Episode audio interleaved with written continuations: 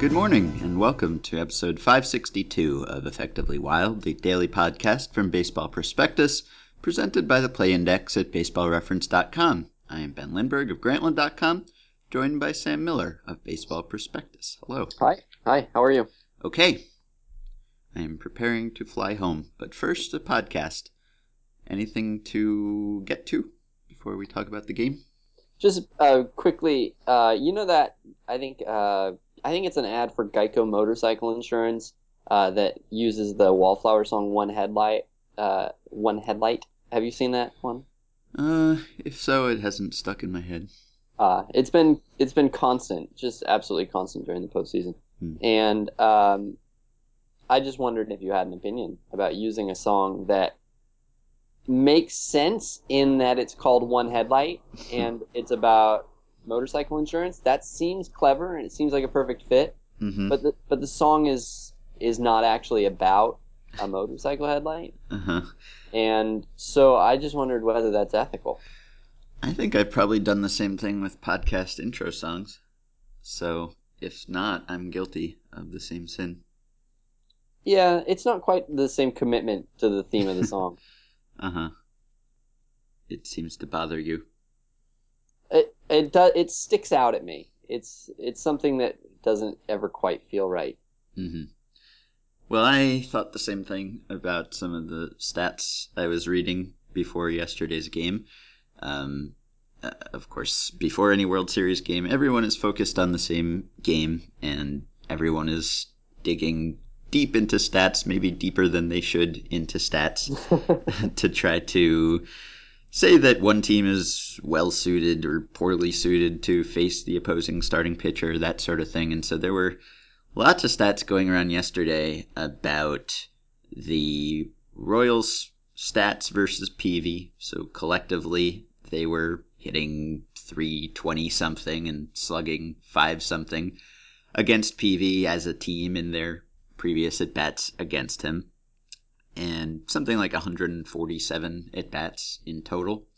And obviously, a lot of those at bats coming in previous seasons when Peavy was much younger and the hitters were much younger. And of course, we know that those stats don't really mean anything over the samples that most or all players actually accrue against certain other opponents. So there was that going around. And then on the other side, there was this very pervasive stat about the Giants versus fastballs, not just fastballs, but the 95 plus. Right, 95 plus. Man, I I do not care for that. I don't How know. come? It's not a fun fact, I guess, but I I don't find it fun at all. What's what's your uh what's your opposition to that one? Because that one at least, well, I guess I guess both of them to to the user have a certain internal logic. I mean, you can see why the matchup stats are completely aggravating, but you could see why the uh, a person who has not been told through exposure to uh, you know to, to actual research into the matter would think that makes a lot of sense, right? Sure, I mean, yeah. I mean, I, I last night, for instance, I was watching that game and I was like, uh, in the first inning, I was like, you know what? I know that it's the wrong move to walk Hosmer here. I know you should just go after him. However, I can't. I'm kind of, you know, I'm kind of approving that they basically pitched around Hosmer because there's no way Billy Butler's getting hit against Peavy. He's gotten. I mean, he's not good anymore. And against righties, he's just gotten to this really, really wretched place. He always has been tough against, you know, struggle against righties. But and and like three people were like, dude, he's he's hitting like 360 against Peavy, and I was like, ah, come on. Yeah. And of course, he then smoked a base hit, and then Yep. la- later on did it again. Um, and so that made it hard for me. Right. Um, but anyway, the, the the point is just that there's you can see why people would accept that, but the why uh, the the 95 mile an hour one even more so. I mean, that's a like we all know that batters have a scouting report, right? So why wouldn't why wouldn't uh, catches up to high heat be on the scouting report? Yeah, I mean, I'm not saying that certain hitters do not have some ability to hit better than their overall performance against either fast or slow pitches. I'm, I'm guessing that that is maybe less common than people think, but uh, but maybe there's something to it. But I don't think the single season stats against uh, any one pitch type, let alone a subset of that pitch type, which is essentially what we're talking about. We're talking about a, a you know a minority of fastballs. Um, yep. In this case, I don't think that tells us much because I mean, a the numbers are just I mean they're telling us like what happened, how many hits per at bat in which these players saw a a 95 plus fastball in many cases. This is what that stat is actually saying. And so it doesn't really tell you, for instance, uh, you know, what the players did against all 95 plus fastballs. Like the Giants, if you look at it, they had the, I think it was the eighth or the ninth highest whiff rate against those pitches also. So when they swing at those pitches, they they miss them quite yeah. often, and that yeah. stat doesn't really account for that. It just kind of right. tells you what happens when they hit it and when they put it in play, really. Um, and so it's not really it's kind of omitting important information. And then there's also a sample size issue because you don't get that many at bats against 95 plus fastballs in a single season, and that can fluctuate a lot. Like the people were citing their their slugging percentage against these pitches too, which was also among the the five best. But like ahead of them were the Mets and the Padres in that stat. And are we saying that the Padres are really one of the best slugging teams against really fast pitches? Like they're the whole root of their offensive problem was that they didn't face enough flamethrowers. Like if they had faced Yordano Ventura every day, they would have been just great. Is it that, or is it that they just happened to get some hits against 95 plus fastballs or at bats in which they saw 95 plus fastballs? Uh, that seems more more likely to me than that they have some true talent for crushing really fast pitches, which tend to be effective pitches on the whole. Well, Ben, I I am going to almost entirely agree with you and restate everything you said in slightly different words, but I do have to push back on your Padres example, which is which is illogical. They nobody is saying that they in that example nobody would be saying that they are a great they would have been a great team if they only faced 95 mile an hour fastballs. Merely that they would have been better against one particular type of thing than the average team. So thus, if we go into a game with certain expectations based on the team's overall performance relative to the average team, and we find out that in fact they will be facing a type of thing that they are better than average against, that it changes their outlook in that game relative to our preconceived expectations. Mm-hmm. So, no, I don't think that the team, like I would imagine, I don't know what the Padres slugged or whatever on those pitches, but so I would have 400 or something. Yeah, so that's not good. They're saying it's not good, but but the but the presupposition of a 95 mile an hour fastball is that it's very effective. And so just I mean most teams would be at a at a greater disadvantage than the Padres. So it would be uh, just a worthwhile talking point if the stat had any merit. You are right, though. I didn't realize the way that the stat was being presented. Right. Uh, that has absolutely no merit there is a you're right it's completely skewed by whether the ball gets put in play. Mm-hmm. it's skewed by whether i don't know if this is a th- anybody who's dealt with uh, with uh, with uh, pr- uh, performance on a pitch type or whatever has dealt with this thing where you're like okay are strikeouts counted against his batting average? Because then it becomes a big thing of like well did he get the pitch on two strikes or on one strike? If you swing and miss on one strike doesn't hurt your batting average, but if you swing and miss on two strikes, it does. Right. And um, you know is uh, you know the, then you, and you oh you you realize oh you know crud the batting average has now a different denominator than isolated power because now I've got to deal with the third strike thing. I mean it is a it is a you have to have um, like four or five different uh, skewing agents in mind whenever you're looking at these pitch type uh, uh, performances, and I, am guessing that those were either a not considered by whoever was reciting the fact, B, certainly not explained to you Mhm. in the eight word Chiron in a way that you would know what they were talking about and be convinced of the of the uh, of the, the accuracy of it. But C also it gets to the point of um, you know that is it MGL or Tango who's always making this point that basically if you it, it, if you're good on fastballs, they should be throwing you fewer fastballs. right. Yeah. And Mhm. so, um, so what you really, I mean, I, I think what Rob Arthur would say, eh, maybe, I don't know, I'm putting words in Rob Arthur's mouth, but I think I'm allowed to do that. You're his um, editor. I am his editor. Uh, I think what Rob Arthur would say is that the most, maybe the most compelling fact that they could show you in that is what percentage of 95 mile an hour or higher fastballs each Mhm. player sees. Because if the Giants see fewer, then that tells you that the opposing team's scouting report is, well, you know, you can't beat them with high heat like you can beat the Padres, who see a ton of them, or whatever the case may be. Although I guess that could be skewed by how by many pitches you face who can throw right, that pitch. if you were if you were going to write one of your 7400 word grantland pieces that doesn't get to the point until word 3200 that's how you would do it uh-huh. Right. i know i know you i know, I know how you would do it Uh-huh. So, uh, those numbers might have suggested that, that this would be a, a high scoring game. It seemed uh, I was listening with one ear to the broadcast and with one headline and uh, and the broadcasters seemed to be saying that this would be a high scoring game and of course there was some scoring early.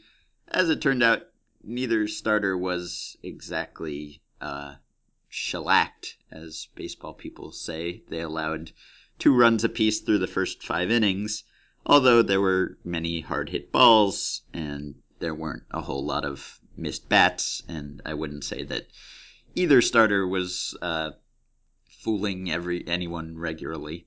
Um, it, there was sort of a, a sense that eventually those those line drives would start falling and and the bats would do some some damage.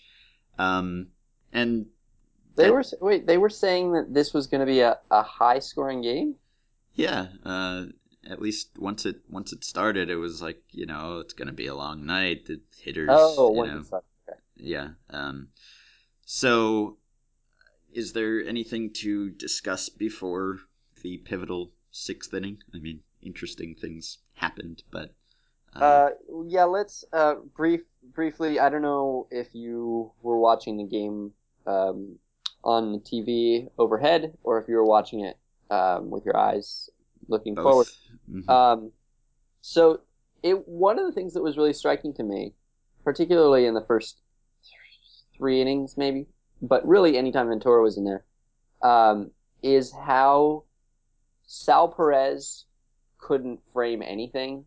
And or Ventura makes it hard to frame because if he misses his target, it's on you so fast. But he was missing his target. He uh, a lot as they do, um, and particularly uh, outside pitch. Uh, sorry, outside target, inside pitch to lefties, Mhm.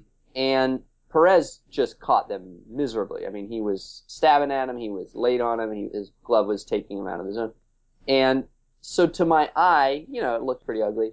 But he was getting all these strikes, even on borderline pitches, and this was actually really um, for my for my brain processing it while I was watching it. I knew these were pitches that were strikes. I, I mean, you could tell they were in the zone. Sometimes they would show a pitch tracker, and that would show it was in the zone.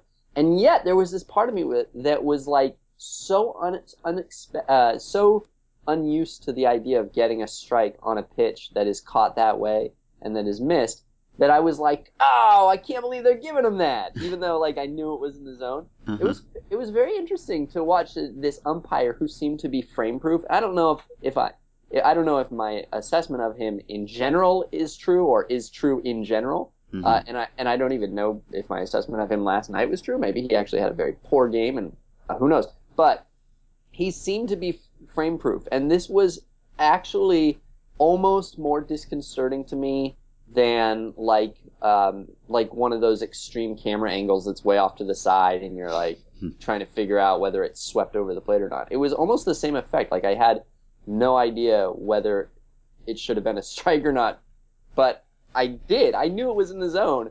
I just was like, well, it was definitely in the strike zone, but was it in the frame zone? And that was really interesting to me. It's also interesting to me, sl- somewhat interesting to me in light of the fact that uh, Sal Perez and and Yordano Ventura were statistically one of the worst framing tandems in Yeah. baseball last year. I was just looking that up. They were, I think, they were like I mentioned it in the World Series preview, but it's something like tenth worst or something in baseball Yeah, out of like you know hundreds of, of batteries. yeah, eleventh worst with no no minimum set on the number of pitches. They were, uh, let's see, extra strikes. They were like 20, 20 strikes below average, a few runs below average. Uh huh. So Yeah. that was interesting to me. I I kind of wonder what this game looks like if it's an umpire who uh, responds to the catcher the way that we're used to. Not that I like that. I think that it's a shame. It's a speck on the eye of the game uh, that umpires make their decisions based on what the catcher does after the play is is nominally over. Uh, but still, uh, I wonder what it would have looked like with a kind of more typical umpiring performance because there were some key calls that went a way that I was unexpect uh, not expecting. hmm Yeah, Um, right. So that um, and that and uh, sure. hmm So, so the the sixth inning was was the one that proved decisive when when Kansas City got its big lead, and after that there was no more scoring because, or in part because Ned Yost got to do his his uh, usual shutdown prevent defense, where he puts in Dyson, which he did in the top of the sixth, and uh, uses Herrera, which he also did in the top of the sixth after Ventura put a couple guys on, sandwiched around and out. And he even used Terrence Gore pinch running for Billy Butler in the sixth, which was an interesting move because Butler's spot would come up again. And as it turned out, Willingham pinch hit for Gore in that spot. And there wasn't uh, really the, the chance for Gore to do a whole lot in that spot because there was someone on ahead of him. The base ahead of him was occupied, so he couldn't really steal or do anything except be more likely to to score on a hit, perhaps. Uh, so That that, was was, that was Yeah. so aggressive that maybe it was overly aggressive. But And it's not the fact that they could pinch hit for Willingham, uh, pinch hit Willingham for him. Uh, I don't think necessarily absolves him, ab- absolves Yost, just because you, if the game gets close again, uh, you want to have Moustakas insurance against Affeldt. I think. Mhm. I don't know. Maybe Bochy's not going to use Affeldt on Moustakas. Maybe he's going to use Affeldt on Hosmer, and so then maybe you don't have to worry about it. In which case, sure, go ahead, do Gore. You know, you've got Willingham in reserve, and Willingham is not that significant a difference from Butler. But yeah, I, I hate. I, there's just something uh, about seeing Terrence Gore uh, put in a sort of a, a prison of sorts behind behind a lead runner. right. It just does not appeal to me. You almost it would have been nice if they could have somehow swapped just for our sake. Like if they could have if Gore could have stolen second while Hosmer stole first Segura style and like they just pass each other. yeah. Would have been kind of keen. That's not allowed. No, it's not. So, uh, so, so, I, I guess, I guess you could say that both managers maybe made the same sort of questionable decision in even leaving their starters out for the sixth with the most rested bullpens imaginable. Uh, because not only the long layoffs after the championship series, but then the first game, which wasn't particularly close, and most of the high leverage guys didn't pitch. So everyone was extremely rested, and you had two guys who were going through the heart of the order for the third time, and neither one had, had been all that effective. Uh, so as it turned out, uh, Ventura, as I said, put a couple guys on, but Herrera came in and got out of that jam. And then in the bottom of the inning, everyone was calling for getting Peavy out of the game and, uh, you know, putting Petit in maybe or, or starting starting it with Peavy and then going to Javier Lopez or someone for the lefty Eric Hosmer and and this is a move that I don't think most managers would have made in that Peavy, as Bochy said after the game, had quote unquote settled in and had been pitching uh, a couple scoreless innings and uh, had only thrown like 57 pitches uh, because the, the Royals had been swinging and making contact early. And so there's that. And then, of course, there's there's all the research that shows that maybe that doesn't matter. How many pitches you've thrown doesn't really affect your times through the order penalty, and how you've been pitching for the last couple innings doesn't really affect how you'll pitch for the next couple innings. Anyway, Bochy stuck with Peavy. Peavy put the first couple guys on. In fairness, Lorenzo Cain's single was pretty softly hit. His foul ball was not. That's true. And uh, Hosmer walked, I think, on six pitches maybe. And then the bullpen parade began, and and uh, Bochy went, you know, righty, lefty, righty, lefty, and made many many moves. So Machi came in and allowed a single, and then then Javier Lopez came in right and got the out, which made everyone wonder. Well, if you're willing to bring in Javier Lopez now, why why not just bring him in to face Hosmer before you even have a jam to worry about? Instead, he came in to face Gordon and got him to fly out, and then the fateful move to Hunter Strickland. And Strickland, of course, had allowed four home runs uh, already in this postseason, and and they had been very convincing home runs. They had been no doubt home runs, not not ones that just scraped over the wall. The the Bryce Harper home run was one of the more impressive looking home runs I have seen in a while. And so Strickland had come in the night before in essentially a, a mop up inning, a, a low leverage inning, and Bochy had wanted to get him in there just to see how he'd respond, I guess, and how he'd look. And Bochy had very nice things to say about how he looked. Before game two, he was talking about how it must have helped his confidence a lot, and he looked really good, and and that it encouraged Bochy very much to see him pitch that well. And so Strickland came in in this important spot instead of Petit or instead of Romo or uh, seemingly less risky right-handed relievers, and he threw a wild pitch almost immediately, and then he gave up the double to Sal Perez and the home run to Omar Infante, who had not homered since mid-August, and Infante had actually recorded his first extra base hit earlier in the game since September sometime. He had not had one in the postseason, and he has started every game since late August or so, despite this shoulder problem that has been plaguing him. And both he and Perez have been worked really hard and have been worn down and were two of the worst hitters in baseball in the second half.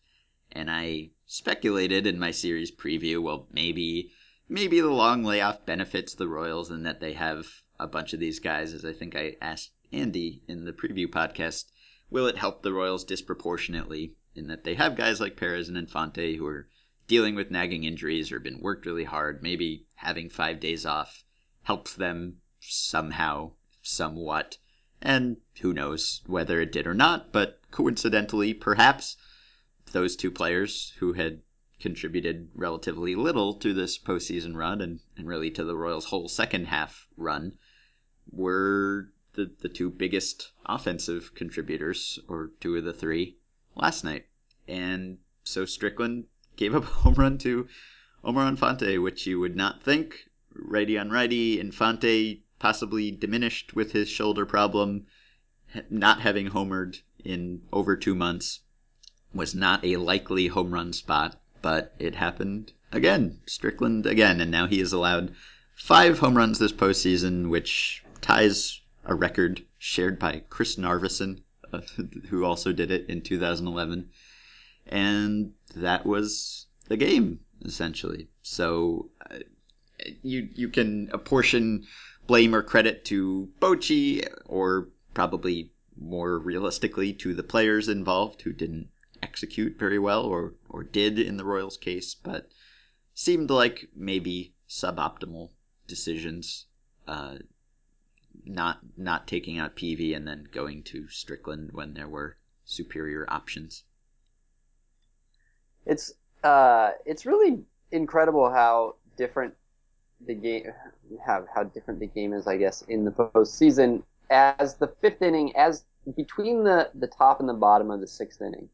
Um, okay, let me back up. I'm obsessed with with pitchers' pitch counts throughout the game. I, I, but before, back ten years ago, when I was still writing about uh, education, uh, the the first time I ever tried to do something sort of statty, like to to to do a uh, a uh, investigation, uh, I had this hypothesis that if all you knew about a game was how many pitches had been thrown through three innings, you would be able to you know predict with great you know accuracy who was going to win, and um, that that would be true even if the game were not decided yet, even if it were still tied.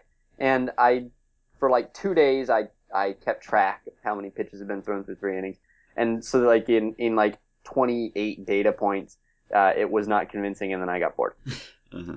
And so it, I'm I probably I, I I would guess that, that my hypothesis was wrong anyway, uh, but uh, I didn't stick to it. But ever since then, I I've been particularly um, fascinated by uh, you know the the ups and downs of a pitcher's pitch count throughout a game, and so it's one of the things that is in the foreground for me in, in any game I watch, and it's so different in the postseason. So between the sixth, between the top and, and the bottom of the sixth, Ventura had been pulled after Ventura had been pulled after five and a third innings, um, and of course I had watched his pitch count get fairly high. Mm-hmm. In the second, I was thinking, you know, oh well, the Giants aren't going to score here in the second, but they they got to at least get one base runner on so that they can keep Ventura at like an 18 to 20 pitch count, uh, pitch per inning count, and that like that just sort of is the natural way out. I think uh, about these games early in the game before you really know what the narrative is going to be, and all that.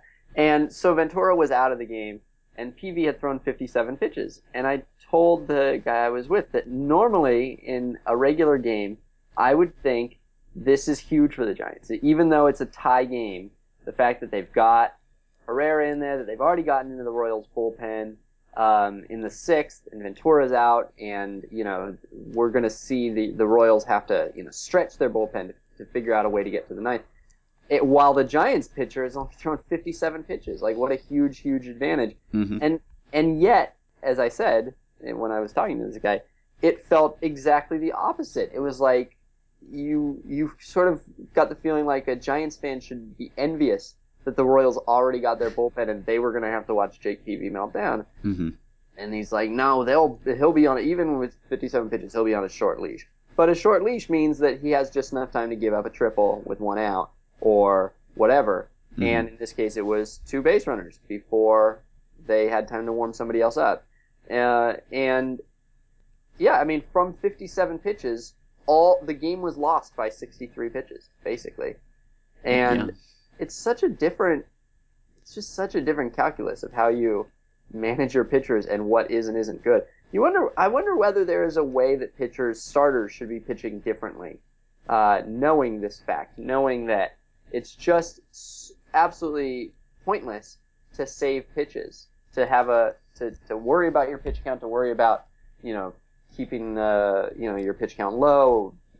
It, it's it's just not what you're trained to do. You're you're trained to throw innings as a starting pitcher, mm-hmm. and in the postseason you you're not. You shouldn't be. That's just there's no point in thinking about the eighth inning if you're Jake Peavy. Mm-hmm. And um, so I wonder if there's a if there's a way that a coaching staff can figure out a way to to get their starting pitchers to think differently in October. But anyway, mm-hmm. uh, or or in some cases get the manager to think differently, and then I, I guess it would be even better if you had the starting pitcher thinking that too, so that he was not saving his stuff, so that he was using his best stuff early.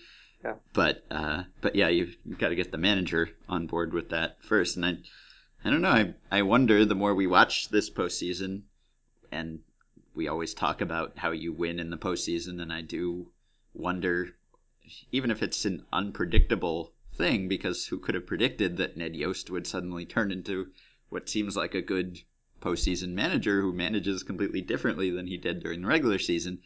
So maybe now we know that about Ned Yost, and if the Royals make the playoffs again next year, then we can factor that into our expectations but maybe manager really is something that we should think about or that can improve or hurt a team's odds more than more than we typically suggest during the regular season. So if we know that a, a manager has not only the, the tools to do this, has the good bullpen or the good defensive replacement or whatever it is, but the inclination or the willingness to do it, then maybe that is a real factor that our our statistical models are not accounting for.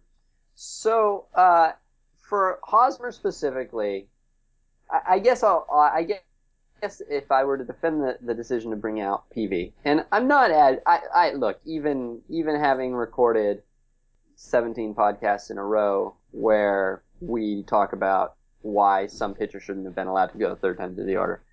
I I'm not sure that even if I were in, in the dugout, I would have pulled Peavy there. Um, because it's really hard to look at 57 pitches uh-huh. and think that that means the guy's done. It's yeah. and I know, I know, but it's really it's it's harder. It's it would have been if Peavy had been at 87 pitches, then I'm not sure that even Bochy sends him out there.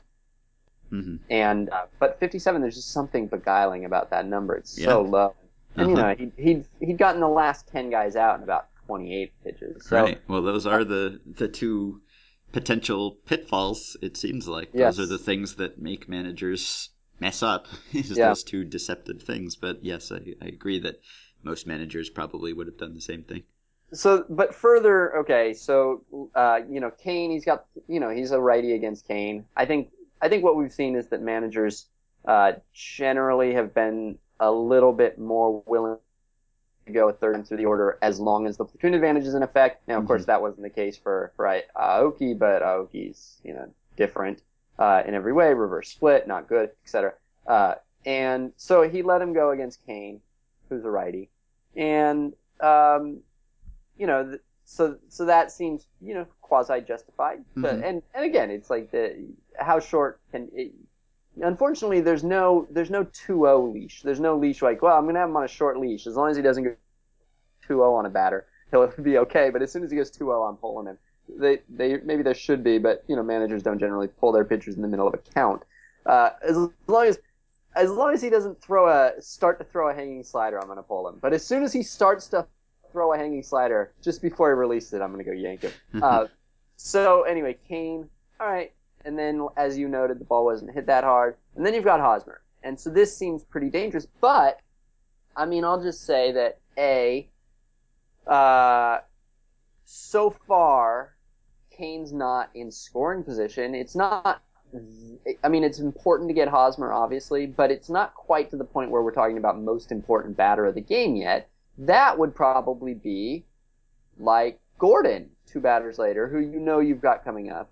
And it might be Hosmer in the eighth and or Gordon in the eighth because you're playing in a tie game. You're hoping that it stays close, and you're going to have big, potentially huge game changing at bats against Hosmer and Gordon again in the game in the eighth, maybe in the ninth, and you've only got two lefties, and so you're you're either going to go with your Javi uh, you know, your Javi Lopez switch him out Affeldt combination there, or you're gonna maybe save one of them for the eighth. And I think that's probably what he was thinking is that he didn't want to use both his lefties right there.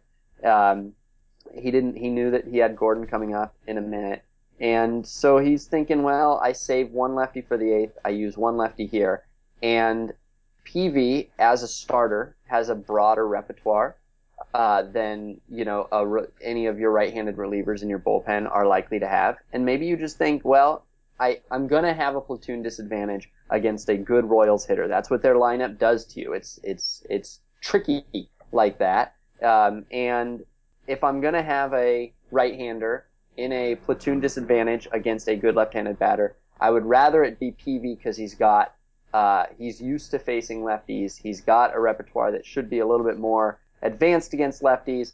And then after that, I've got, you know, if he gets past Hosmer, then I've got a platoon advantage again um, against Butler. Maybe that's how you talk yourself into letting him go the distance. but, mm-hmm. uh, I mean, it was going to be really hard at some point in this game, regardless. Um, and uh, so I could sort of see each step by step decision along along the way. Mm-hmm. Yeah, it wasn't it wasn't the worst ever. I mean, did is is Strickland at a point, or was he at a point before this where you would just be too scared to use him in any situation like this? I mean, well, yeah. he throws ridiculously hard. Of course, he was effective toward the end of the year, but uh, just just you know, having seen him allow all these moonshots, it's hard to put him back in there. Or it seems like it would be again. Maybe maybe that's you know recency bias. Maybe we should throw that out. Maybe he's not actually a home run machine, but it sure seems like you know he throws really hard, but it's kind of straight and or it has looked sort of straight, or I don't know whether I'm saying it looks straight just because it's resulted in a lot of home runs so far, but it does seem that way. So is he at a point where you would just bury him, or you know, was he at that point before this home run? I think I I might be at a point where I would DFA him. I mean, I seriously, I I if I were the Giants, I would have found that whole thing so embarrassing that the, the whole Sal Perez thing to be so Right. embarrassing. Uh, and I mean, really, like it's embarrassing that it started.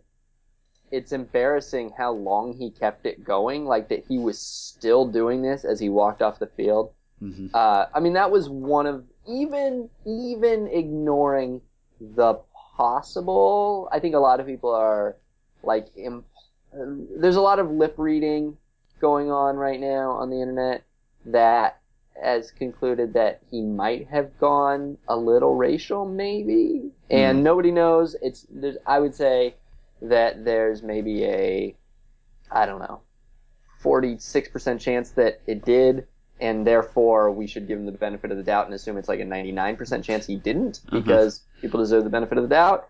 Uh, so he, it, totally ignoring that, just the whole scene was super embarrassing and not, you know, not the way that I would want a guy to handle his failure because No. that's what it was. I mean, for that's what he was responding to. He was Yes. responding to his own failure, and and he did it in the most childish way possible, Mhm. and kept kept doing it uh, even after his manager had gone out there to pull him and presumably tell him, "Hey, shut up."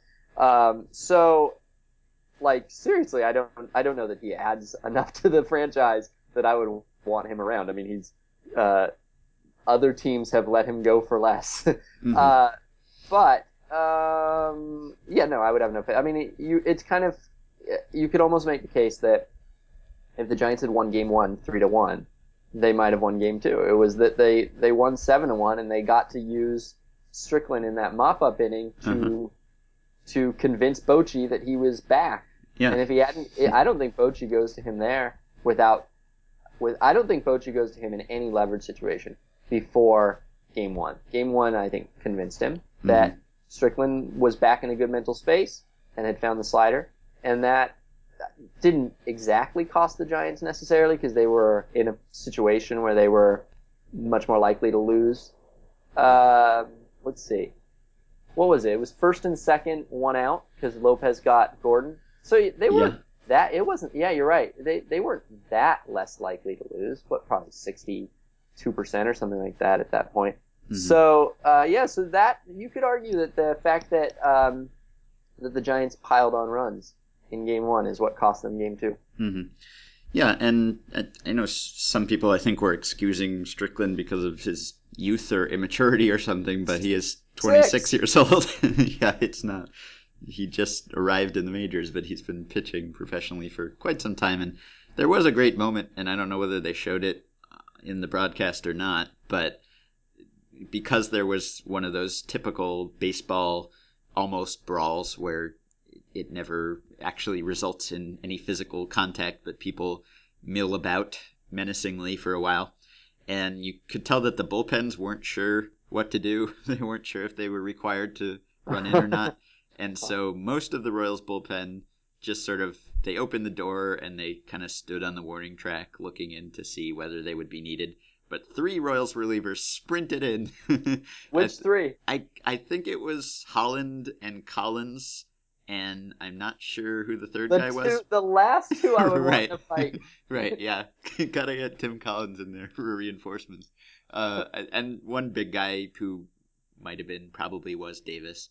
Um, so they sprinted in, and then they just like got to the infield grass, and by that or the infield dirt, and by that time, everything was already sort of wrapping up and everyone was dispersing, and then they just kind of stood there awkwardly, like looking around, sort of sheepishly, and then they just slowly ambled back to the bullpen where everyone else was waiting, as if they had not just run in like they were about to fight.